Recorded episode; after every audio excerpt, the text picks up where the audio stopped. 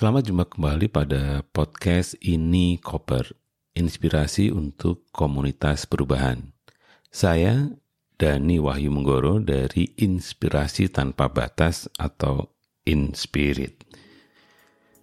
Hari ini saya ingin berbagi sedikit tentang pertanyaan-pertanyaan dan juga refleksi ya dari beberapa kegiatan yang dilakukan oleh tim Inspirit selama sebulan terakhir ini.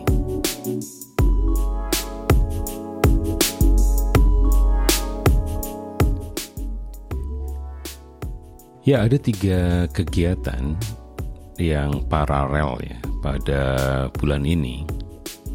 Semuanya sebenarnya membicarakan tentang teori of change atau teori of impact. Jadi ada semacam kebimbangan atau kegelisahan ya. Pertama dari para donor yang menanyakan kepada saya mengapa investasi yang mereka lakukan itu memiliki dampak yang rendah.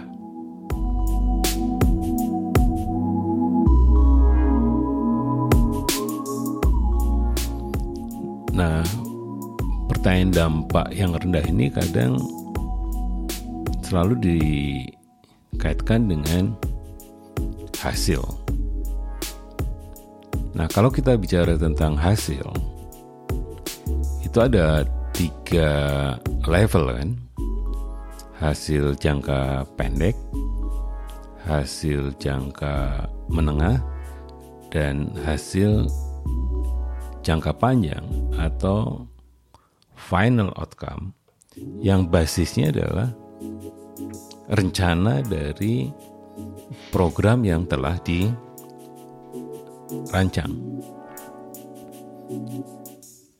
Di sini kita bisa melihat adalah bahwa impact itu sangat tergantung pada tujuannya. Jadi pertanyaannya adalah kalau memang merasa dampaknya rendah, pertanyaan adalah apa yang sebenarnya ingin dicapai dari investasi itu.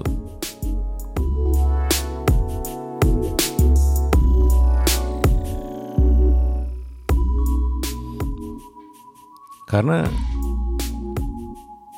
banyak kegiatan yang fokusnya memang pada output. Banyak lembaga juga merasa bahwa yang menjadi tanggung jawabnya atau kewenangannya atau juga ya kadang orang menyebutnya tugasnya ya supaya kegiatan itu terjadi. Bila kegiatan-kegiatan itu bisa dilakukan, mereka merasa sudah mencapai apa yang menjadi tanggung jawabnya. Tapi persoalannya balik lagi ke pertanyaan donor ataupun juga boleh jadi uh, pemerintah yang lebih di atas selalu menanyakan apa hasilnya dari semua kegiatan itu. Ya seperti juga kemarin kita berkolaborasi dengan Direktorat Jenderal Kebudayaan. Ya Direktur Jenderal Kebudayaan Hilmar Farid menanyakan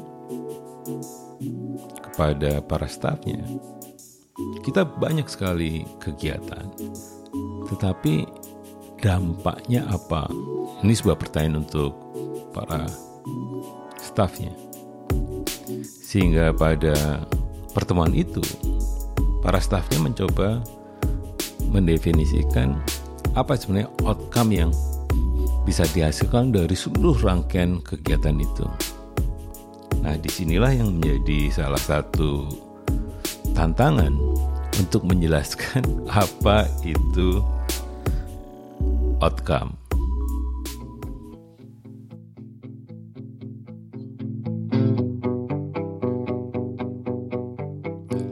Ya, jadi edisi kali ini saya ingin membahas tentang apa itu outcome. Ya, seperti kita ketahui di dalam logika sebuah project atau program selalu diawali dari input. Kalau pemerintah ya menyebutkannya paku anggaran. Nah, kalau di organisasi non pemerintah kadang juga mulainya dari berapa dana yang akan diberikan. Jadi awalnya pada input. Dari input yang ada tadi, baik berupa orang dan juga sumber dana, maka kemudian biasanya orang merinci menjadi rangkaian kegiatan. Nah, rangkaian kegiatan ini bisa sifatnya sequential, ya. tapi juga bisa sifatnya paralel. Nah, banyak orang menyebutkannya salah satu sahabat saya di, Bali, Karen Edward. Ya Karen Edward itu menyatakan bahwa sering kali kita tenggelam di dalam lautan kegiatan.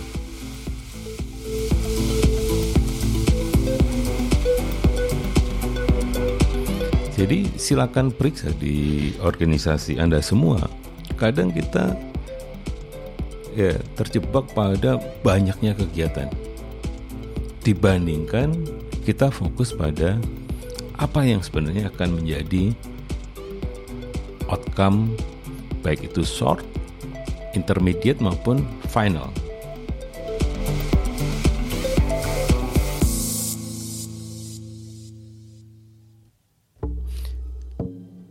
Nah, jadi apa itu outcome? Jadi gini ceritanya, tadi kan ada input, output itu gampang banget ya. Karena ya kebiasaan kita bertahun-tahun ya hanya input output. Waktu ditanyakan outcome, itu hampir ya, hampir semua organisasi itu kesulitan. Mengapa bisa sulit? Karena waktu kita membicarakan outcome, outcome itu kan adalah tentang perubahan yang terjadi akibat dari output yang kita hasilkan. Nah, ketika kita misalnya upgrade sebuah pengetahuan lewat training, lewat workshop, lewat seminar, orang-orang itu kan keluar dari ruangan atau keluar dari kegiatan kita selesai. Pertanyaannya adalah, apakah orang itu berubah? Baik mindsetnya, keterampilannya, attitude-nya gitu. Itu pertanyaan misterius meskipun ada banyak alat bantu yang untuk mengukurnya tapi tetap itu isu yang sulit untuk dijawab secara langsung. Nah, di sini kesulitannya adalah bahwa ketika kita menyatakan perubahan apa yang terjadi akibat dari output yang kita bangun, boleh jadi sebenarnya adalah kontribusinya bukan hanya dari program yang kita lakukan atau dari kegiatan yang dilakukan. Orang menyebutnya misalnya Greg Roney ya, dari kawan lama yang sekarang di Kanada. Greg selalu menyatakan bahwa di outcome boleh jadi kontribusi organisasi kita atau program kita itu hanya 50% lah maksimal Selebihnya adalah dukungan dari banyak pihak, banyak organisasi. Karena itulah outcome sulit untuk didefinisikan atau diukur karena itu adalah kegiatan yang memberikan inspirasi bagi banyak pihak untuk mencapai hasil yang kita maksudkan. Jadi di sini yang disebut outcome adalah perubahan yang terjadi karena intervensi kita dan perubahannya itu bisa di level individu, bisa di level kelembagaan, bisa di level kebijakan, dan yang ditunggu-tunggu orang adalah perubahan di level sistem. Nah, kalau perubahan di level sistemnya ini, maka orang menyebutkannya adalah impact, yaitu sebagai perubahan yang sifatnya permanen. Nah, outcome sendiri sebenarnya harus mampu juga dijelaskan sekuensi logikanya Ya, jadi kalau saya membuat sebuah pelatihan, kemudian orang itu kan menambah pengetahuan atau keterampilan. Pertanyaan adalah ketika pulang dari training, apakah kemudian ada enabling condition yang memungkinkan pengetahuan itu diaplikasikan? Nah, itu ada intervensi dari jalur yang lain. Bisa itu dana, bisa itu keputusan, regulasi yang baru, dan seterusnya karena kalau hanya training saja untuk mencapai outcome itu bisa, tetapi ini training yang luar biasa yang bisa melakukan hal seperti itu. Ya. Itu kegiatan-kegiatan yang sangat inspiratif supaya para alumni dari training itu itu berapi-api dan kemudian melakukan perubahan sosial di tempatnya masing-masing. Nah, di sini yang penting juga adalah bahwa perubahan-perubahan itu itu bukan sekedar akhirnya, tapi tahapan antar dari final outcome, intermediate dan short itu bisa dijelaskan logikanya dan bisa diukur di setiap tahapan itu. Jadi di di sini sebenarnya yang menarik adalah pertanyaan-pertanyaan yang penting kita bangun untuk bisa membantu kita merumuskan outcome. Yang pertama adalah apa sebenarnya perubahan yang diinginkan terjadi di tingkat populasi yang kita pilih, ya, di tingkat populasi yang kita pilih, sesuai dengan rancangan dari program yang telah dibangun. Itu yang pertama. Jadi akan terjadi apa di level komunitas, di level populasi yang kita pilih.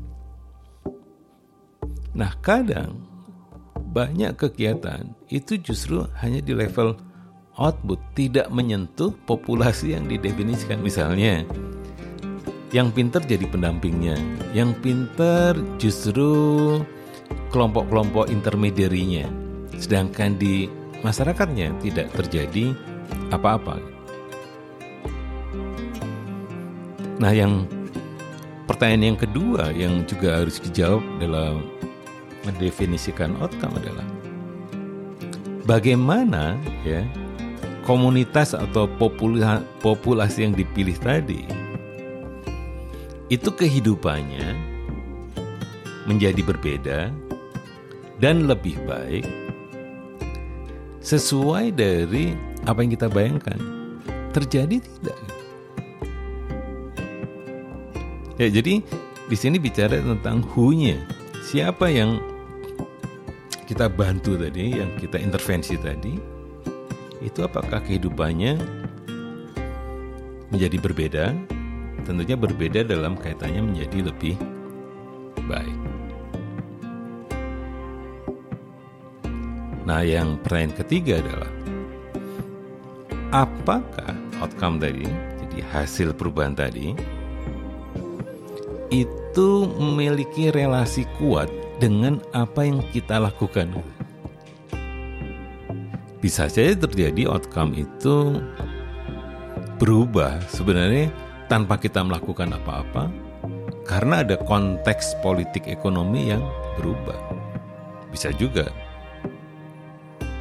Oleh karena itu, pada saat kita merumuskan outcome, kita pun mampu menjelaskan bahwa perubahan ini bisa terjadi bila dilakukan A, dilakukan B, dilakukan C, dilakukan D, dan D itu akan berkontribusi pada A yang telah melakukan sesuatu, ya, dan C ini ya, itu akan lebih cepat lagi mencapai sasaran misalnya peningkatan kesejahteraan bila ada ya, regulasi di tingkat lokal yang mendukung inisiatif yang dilakukan tadi.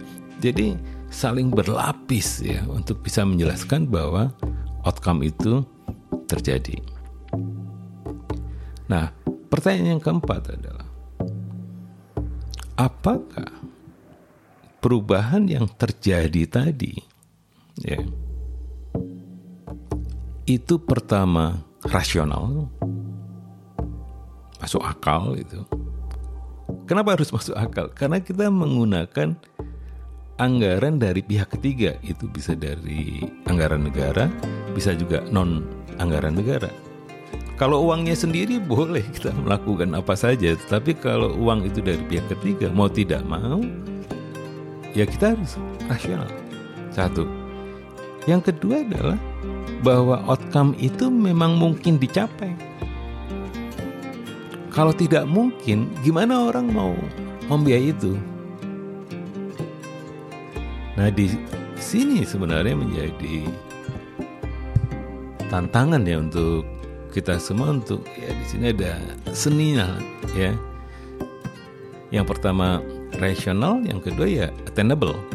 Ya bisa bisa di apa? Bisa di dicapai di dalam satu durasi yang memang dirancang ya. Bisa setahun dua tahun, ini short term biasanya. Kemudian tiga atau empat tahun itu medium, lima sampai tujuh tahun bisa disebut sebagai long term outcome. Nah yang terakhir, ya, apakah kita bisa membayangkan ya, outcome ini ya itu membuat para pihak yang mendukung kita tuh senang, puas. Ya, karena alur kemudian asumsi yang kita pakai, kondisi-kondisi yang harus terjadi itu juga diterima oleh pihak-pihak yang ingin berkolaborasi. Bisa mereka itu donor, bisa mereka itu mitra. Nah, di sini yang penting mitra adalah pihak-pihak yang bisa mempercepat kita mencapai final outcome. Itu disebut mitra. Klien ya, orang yang akan puas dengan apa yang kita lakukan. Dan penerima manfaat beneficiary ini adalah kelompok-kelompok yang memang dibantu untuk berubah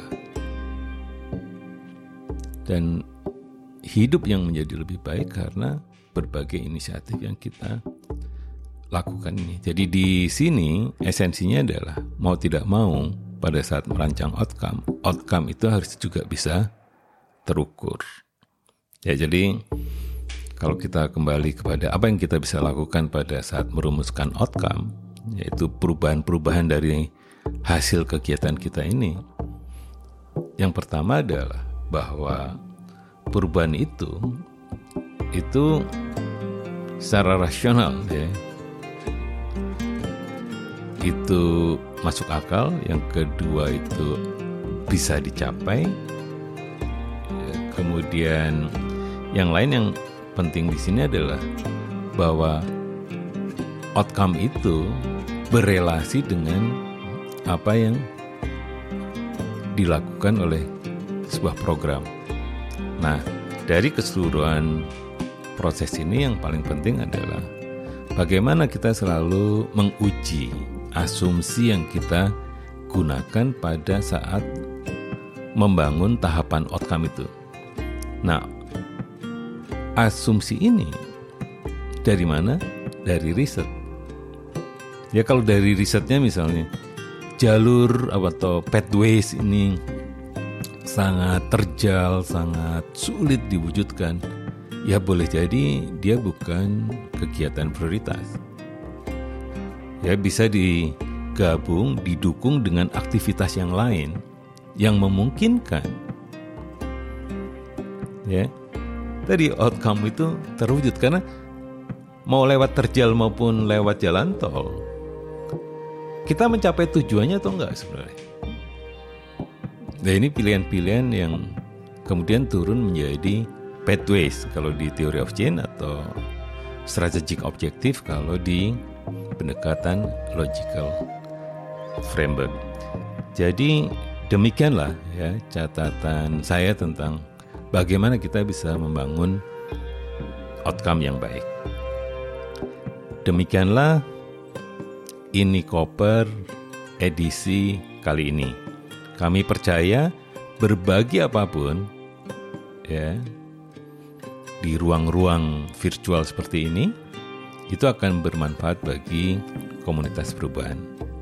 Sampai jumpa pada edisi berikutnya.